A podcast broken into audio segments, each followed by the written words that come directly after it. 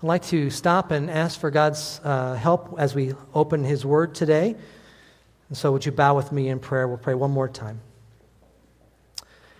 Heavenly Father, your Word is so incredible to us. I thank you the change that it makes in our life.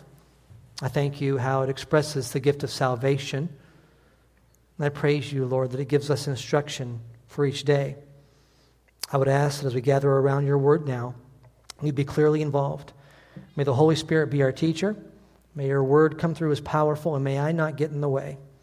We pray these things in Jesus' name. Amen. It's interesting to see when certain uh, phrases become coined or become popular. Every once in a while, you'll hear a phrase or you'll hear a term and you'll wonder where that came from. Now, I have to believe that the term dream team uh, was around before 1992. But I think it's fair to say, and you can confirm this on the internet, that dream team, when people use that expression today, oftentimes they are thinking of the 1992 um, Olympic dream team, the basketball team. I am allowed at my home to decorate one room. I get one room in my home. And my wife has such a wonderful ability to make a house into a home, and it's a beautiful home. I have no complaints. But if you want to see where my expertise is, you can come and look at my garage. In my garage, I have things that are laminated, I have uh, family vacation pictures. And one of the items that I have in my garage is this right here. I cannot imagine why Tina has not allowed this to go in the living room. But having said that, what I have here is some wonderful basketball players from when I was growing up. And I have nine out of the 12 players that were on the Olympic Dream Team, the original ones. I'm going to tell you who I have, and if you can tell me who I'm missing after the service, I will give you a handshake. Uh, here's, well, I, have got some ice cream back in the fridge over here, but probably several of you guys will know this era of basketball. I have a card, a couple cards from Michael Jordan. I have a Scottie Pippen, John Stockton and Karl Malone. I've got Drexler and Ewing and Robinson and Mullins and Barkley. And I'm missing three. If you can tell me the three I'm missing after, don't say it out loud. Don't say, don't, you can Google it, I guess, but just make sure you get what's going on from the Bible. I'm missing three. They assembled what was a dream team. And I remember back when they were playing in the Olympics, they never took a timeout all throughout the first Olympics. It was really fun to watch. The best players in the world. It was the change when did, you didn't have to be a college player, you could be a professional player playing in the Olympics. And I've asked myself this past week if God were going to assemble in a community a dream team, for a church family. Putting together a local church family for a church that's going to be powerful, for a church that's going to be dominant. Who is it that would make the cut in that church on that dream team? What we're going to see in God's Word today is that there is something in common among churches that are accomplishing the purpose that God has left them in the world for and that are healthy. Now, I hope I've got your attention because I hope you want to be part of a dream team, and I will let you know right now. Every one of you has the ability to make the cut on this dream team. I promise you.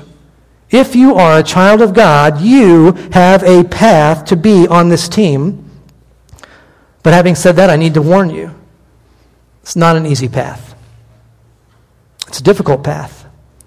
And yet, I think it is indisputable that when we study God's Word, there is at least one attribute in particular that we find on, and I think there are dream teams all around the world. The longer I'm around, I'll come across local church congregations that I had never heard of or known anybody. And amazingly, God is using them in wonderful and purposeful ways. All that to take us to our text. If you could, if you would, would you turn to 2 Corinthians chapter 12, please? 2 Corinthians 12. If you don't have a Bible, I'd invite you to take one of the Bibles in the hymn rack in front of you. And if you do not own a Bible, please take that Bible that's there as our gift to you. We want to make sure that anybody who has been to Calvary has a Bible of their very own. So please do turn to 2 Corinthians chapter 12. When we talk about church, I need to do a little bit of defining before we get much further. When we talk about the church as the Bible defines it, are we talking about a church building like we are in today, or are we talking about people? Which one is it? It is people. The church is the people, brothers and sisters saved by grace. And God uses his people powerfully only after he has humbled them or they have humbled themselves. You know, we don't like to put humility very high on the list of qualities today that we like in people. We do like it, but that's not really big on the resume if you're trying to get a job humility. In fact, the opposite is oftentimes talked about. And when we look at uh, God's Word, there's no doubt that He puts humility very high. But today people joke about it. Um, I heard a, uh, I thought it was a clever joke not too long ago about humility. It was about a pastor in a pretty formal church, and throughout the week he would go and kneel down and he would pray. And his prayer would sound something like this Oh God, you are everything, and I am nothing. Well, there was an assistant pastor there, and he observed this. He thought that was pretty good. And so the next week, when he had an opportunity, he went and knelt next to him at the front of the church.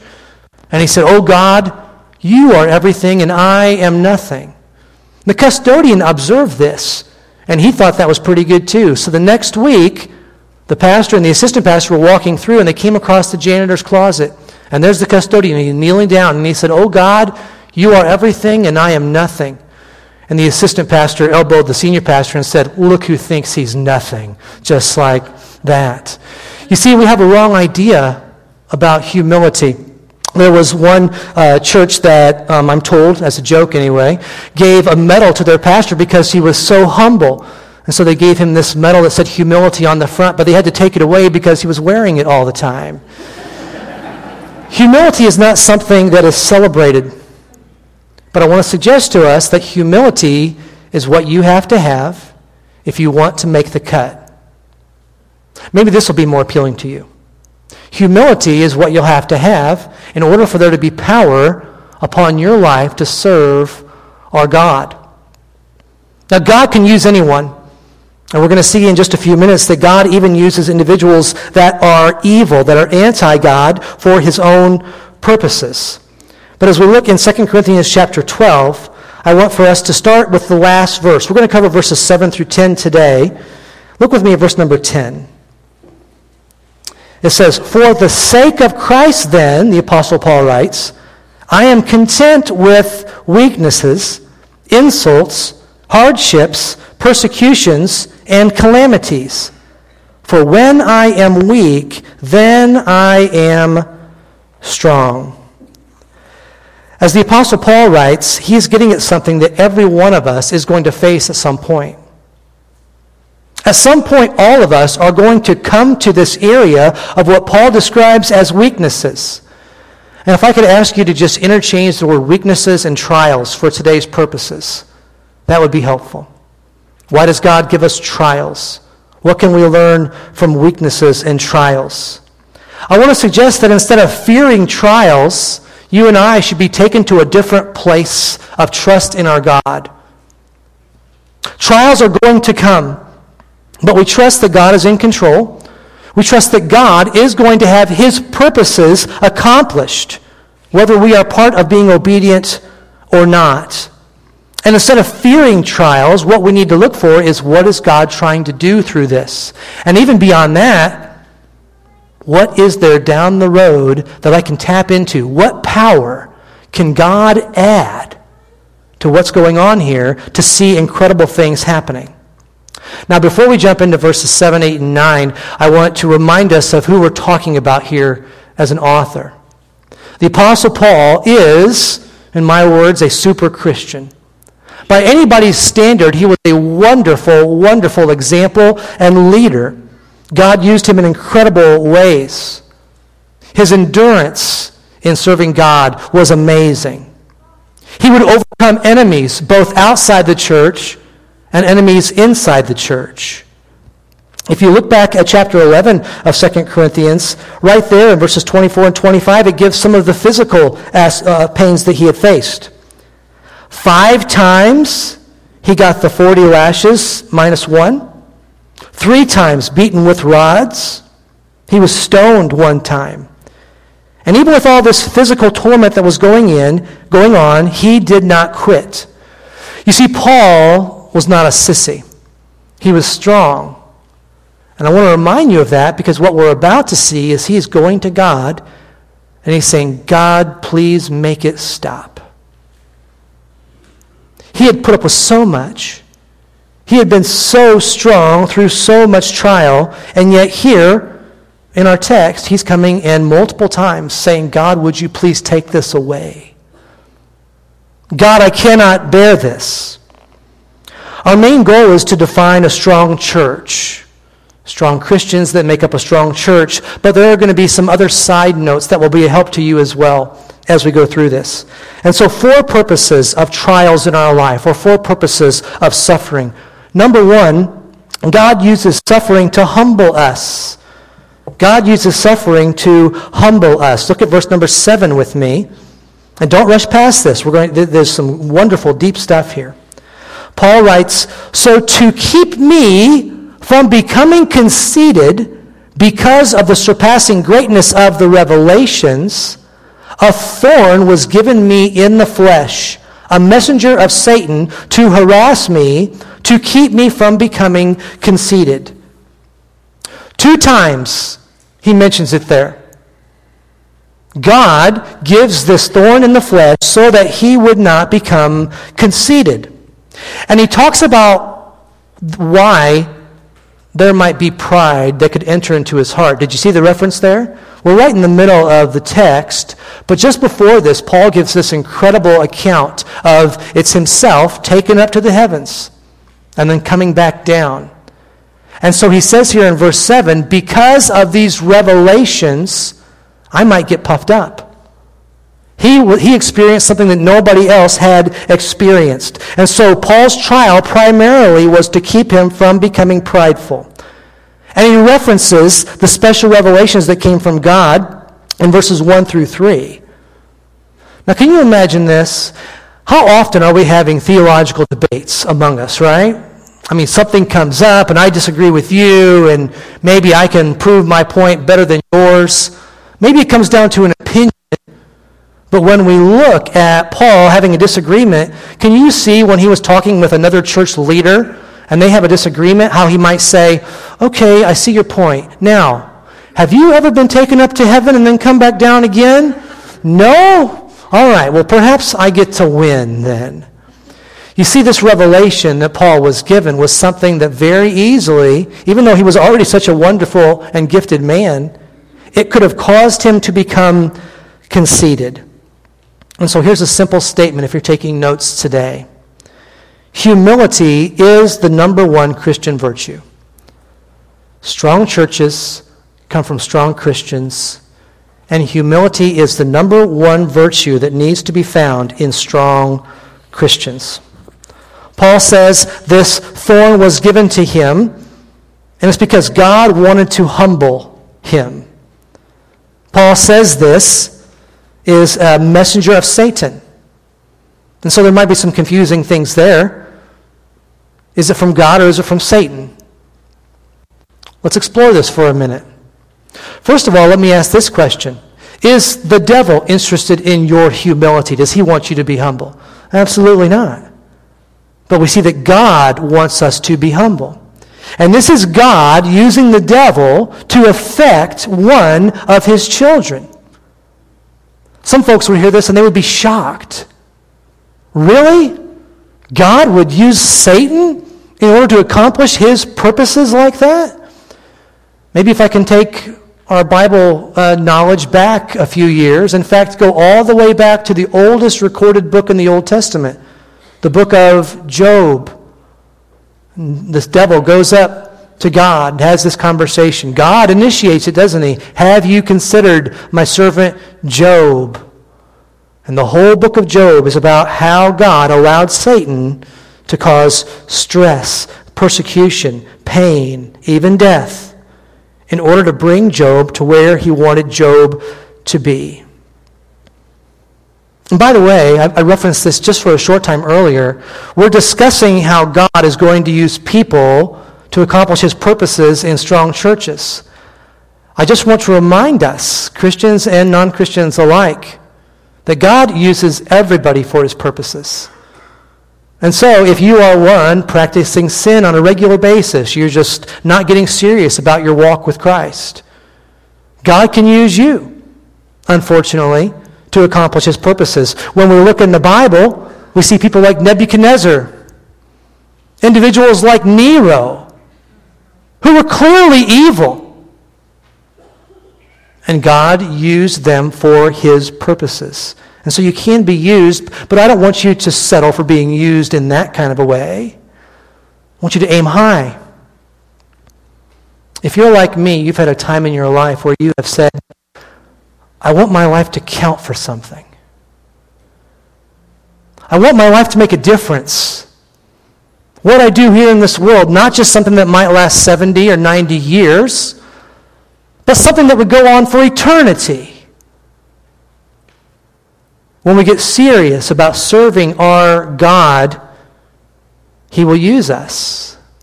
But there's a price that needs to be paid. And if you're confused about whether a trial is coming from God or from the devil, I've heard different folks talk about this. Well, is this, is this from the devil? Look, the devil's at work here. Or is it from God? Well, that can be confusing. Let me help you out with this statement God is always at work, and our enemy is never at rest. We are here in this world for such a short time. And the devil hates to see us effective. And God hates to see us ap- apathetic. And so we know that God wants to humble us. Number two, God uses suffering to draw us closer to Him. He uses suffering in our life to draw us closer to Him. Look at verse number eight. Three times I pleaded with the Lord about this, that it should leave me. Where did Paul go when the trial continued? He went to his knees in prayer. This is the right response. When you're going through suffering, the right response is to pray. In fact, your immediate response should be to pray. And your response after 14 years should be to pray. Three times. This is the importunity that we read about in Luke chapter 11. Keep on going to God. Just because He has not answered the way that you want is not a reason for you to stop praying. I want for us to look at the time frame of the suffering. If you look throughout the chapter, you can find that here. It's not only a very painful suffering that Paul has been given, but it's continued for a very long time. In verse number seven, we saw that the thorn was given on account of the revelations that he received. And if you go up a little bit to verse number two, you'll see that the revelations were given, do you see it there? 14 years ago. So it appears that several years Paul was going through this horrible torment. And when we are under duress like that for a long period of time, it's different than when it's just for a short season.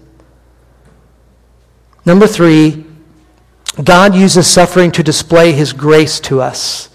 God uses trials in our life in order that we can see his grace. Look at the first half of verse 9. But he said to me, my grace is sufficient for you. God answered not, don't miss this. God answered the prayer not by removing the trial. He answered the prayer not by making it easier in his life by decreasing the pain, but instead God answers the prayer of Paul in a different way than he was asking. God did answer, but God said, here's what's going to happen the grace that I give you from day to day, I'm going to increase it So it's the exact amount of grace that you need to handle this thorn in your flesh. The goal of humbling us does not go away. I would encourage you, and this is getting a little bit fuzzy here when I say this, but to pray like Paul, remove this from me you might be praying, remove some power from me if you're saying you don't want that testing time. The goal of humbling does, uh, us does not go away. And so he does not answer the prayer according to Paul's request. Instead he, sa- instead, he says, I'm going to give you the grace you need for today, this day, I promise. When we look at God's word, when we look at the promises that we find there, we understand that God oftentimes works in ways that we are not expecting. In fact, sometimes we think he made a mistake, don't we?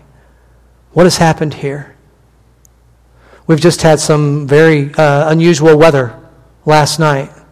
One person messaged me this morning, I can't make it in today. I don't have any power at my house. I got a message last night. Does the church have power?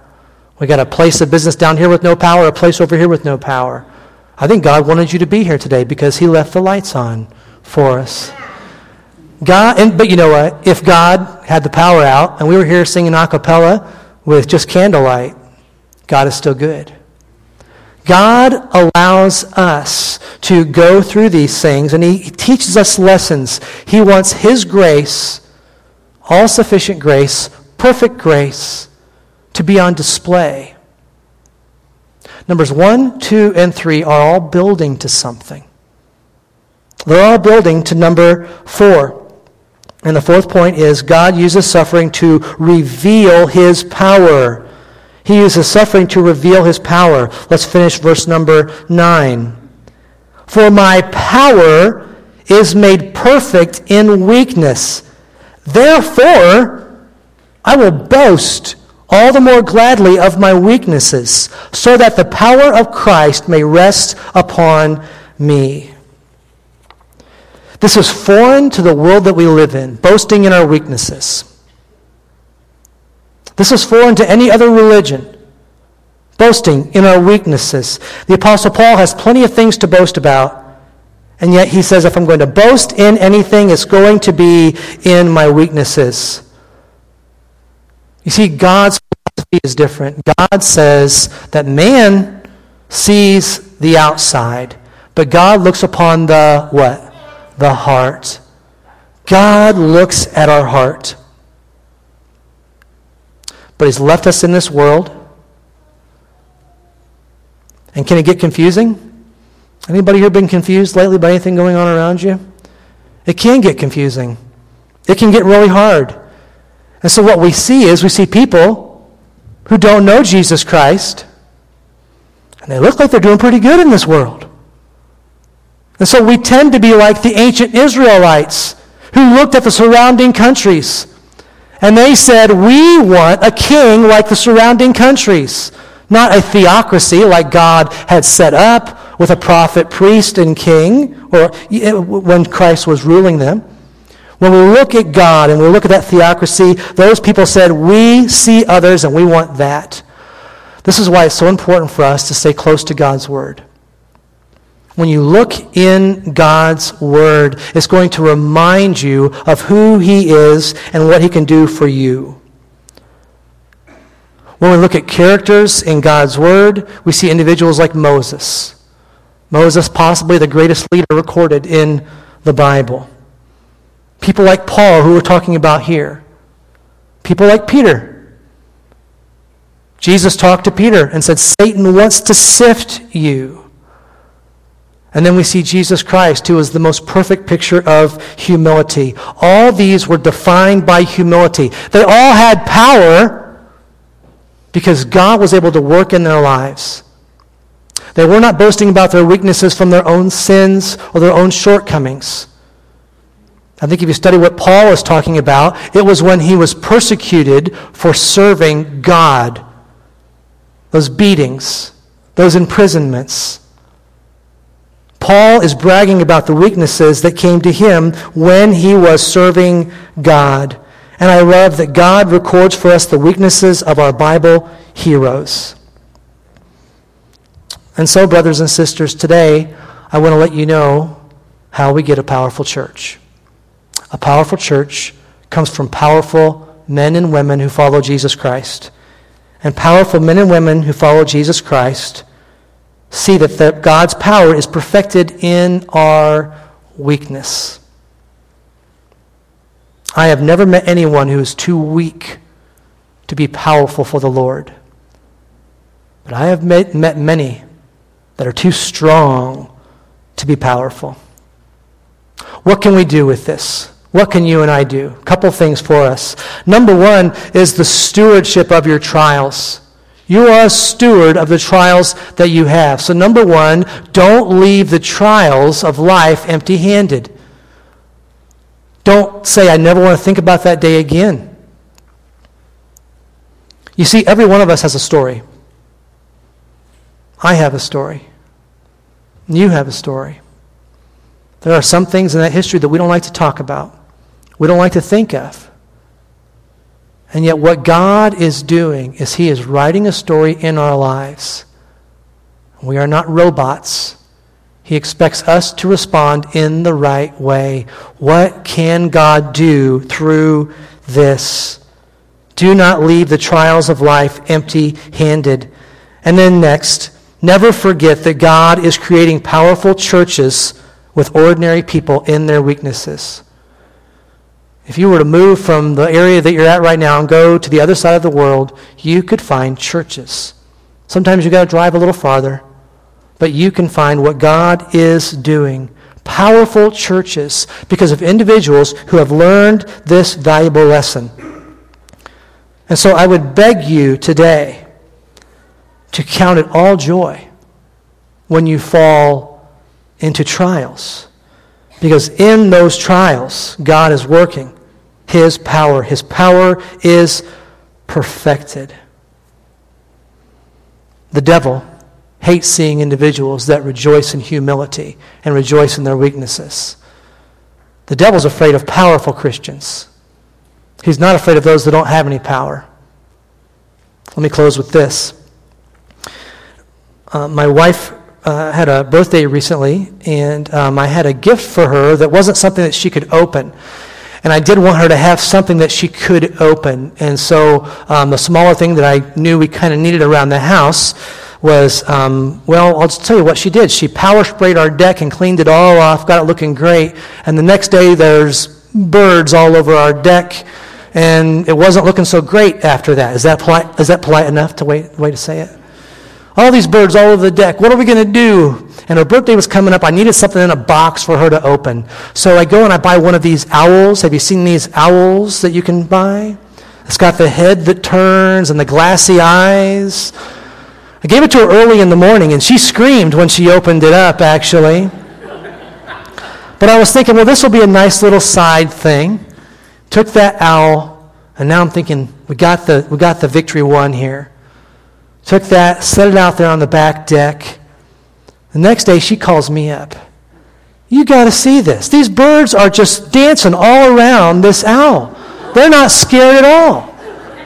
They weren't going to go anywhere. In fact, last, so it, it's not accomplishing its purpose. It's not scaring the birds away.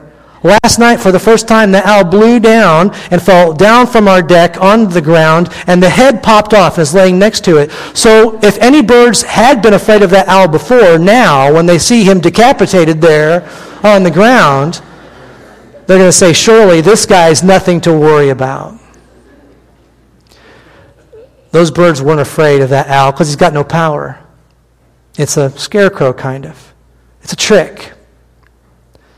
The devil's not afraid of any Christian who will not tap into the power of God.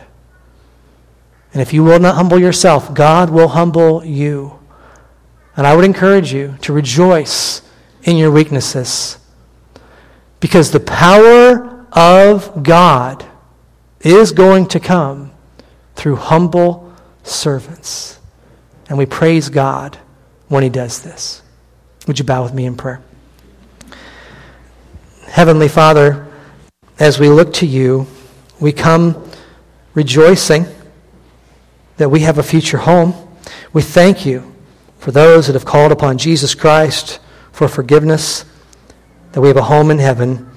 God, we thank you for what you've done here in this world by sending your Son. We praise you for the forgiveness that we can have.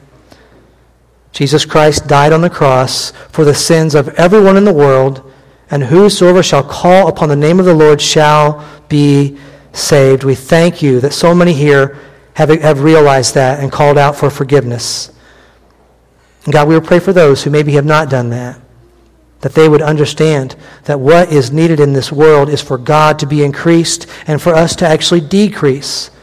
And that's how you accomplish your purposes. With heads bowed and eyes closed, no one looking around, I'm going to give you just a moment to pray. Pray for humility can be a dangerous thing, but I would encourage you that it's not something that you should not do because you can trust a God who would take you down any road. He will give you the grace sufficient to get through. Maybe you're here today, you've never accepted Jesus Christ as your Savior. You're not a follower of Jesus or a Christian. Even while the piano plays, you can pray. Something like God, I realize that I'm a sinner. Because of my sin, I know there's a punishment. And Jesus Christ paid the price for my sins on the cross. I thank you, God, for doing this. Please forgive me and make me your child. And if you'll pray a simple prayer like that and mean it from your heart, God will do a work of regeneration in you. Take just a moment to pray.